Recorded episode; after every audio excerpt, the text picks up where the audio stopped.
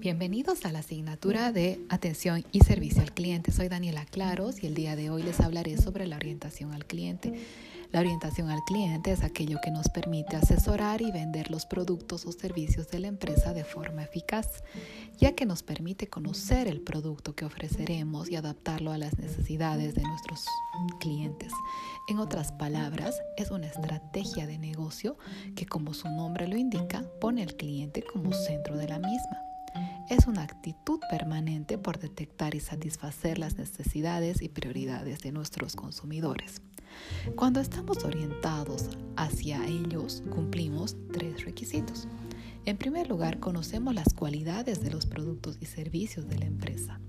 Número dos, detectamos las necesidades y las prioridades de los clientes buscando la mejor opción para satisfacerlas.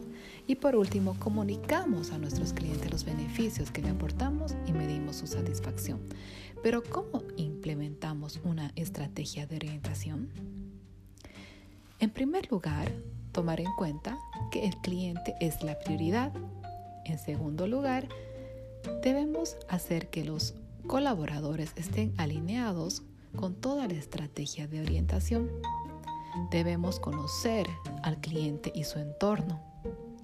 Por otro lado, la innovación y tecnología deben estar orientados hacia el cliente y por último, debemos comunicar al cliente sobre todos los beneficios a los que accederá. Muchas gracias.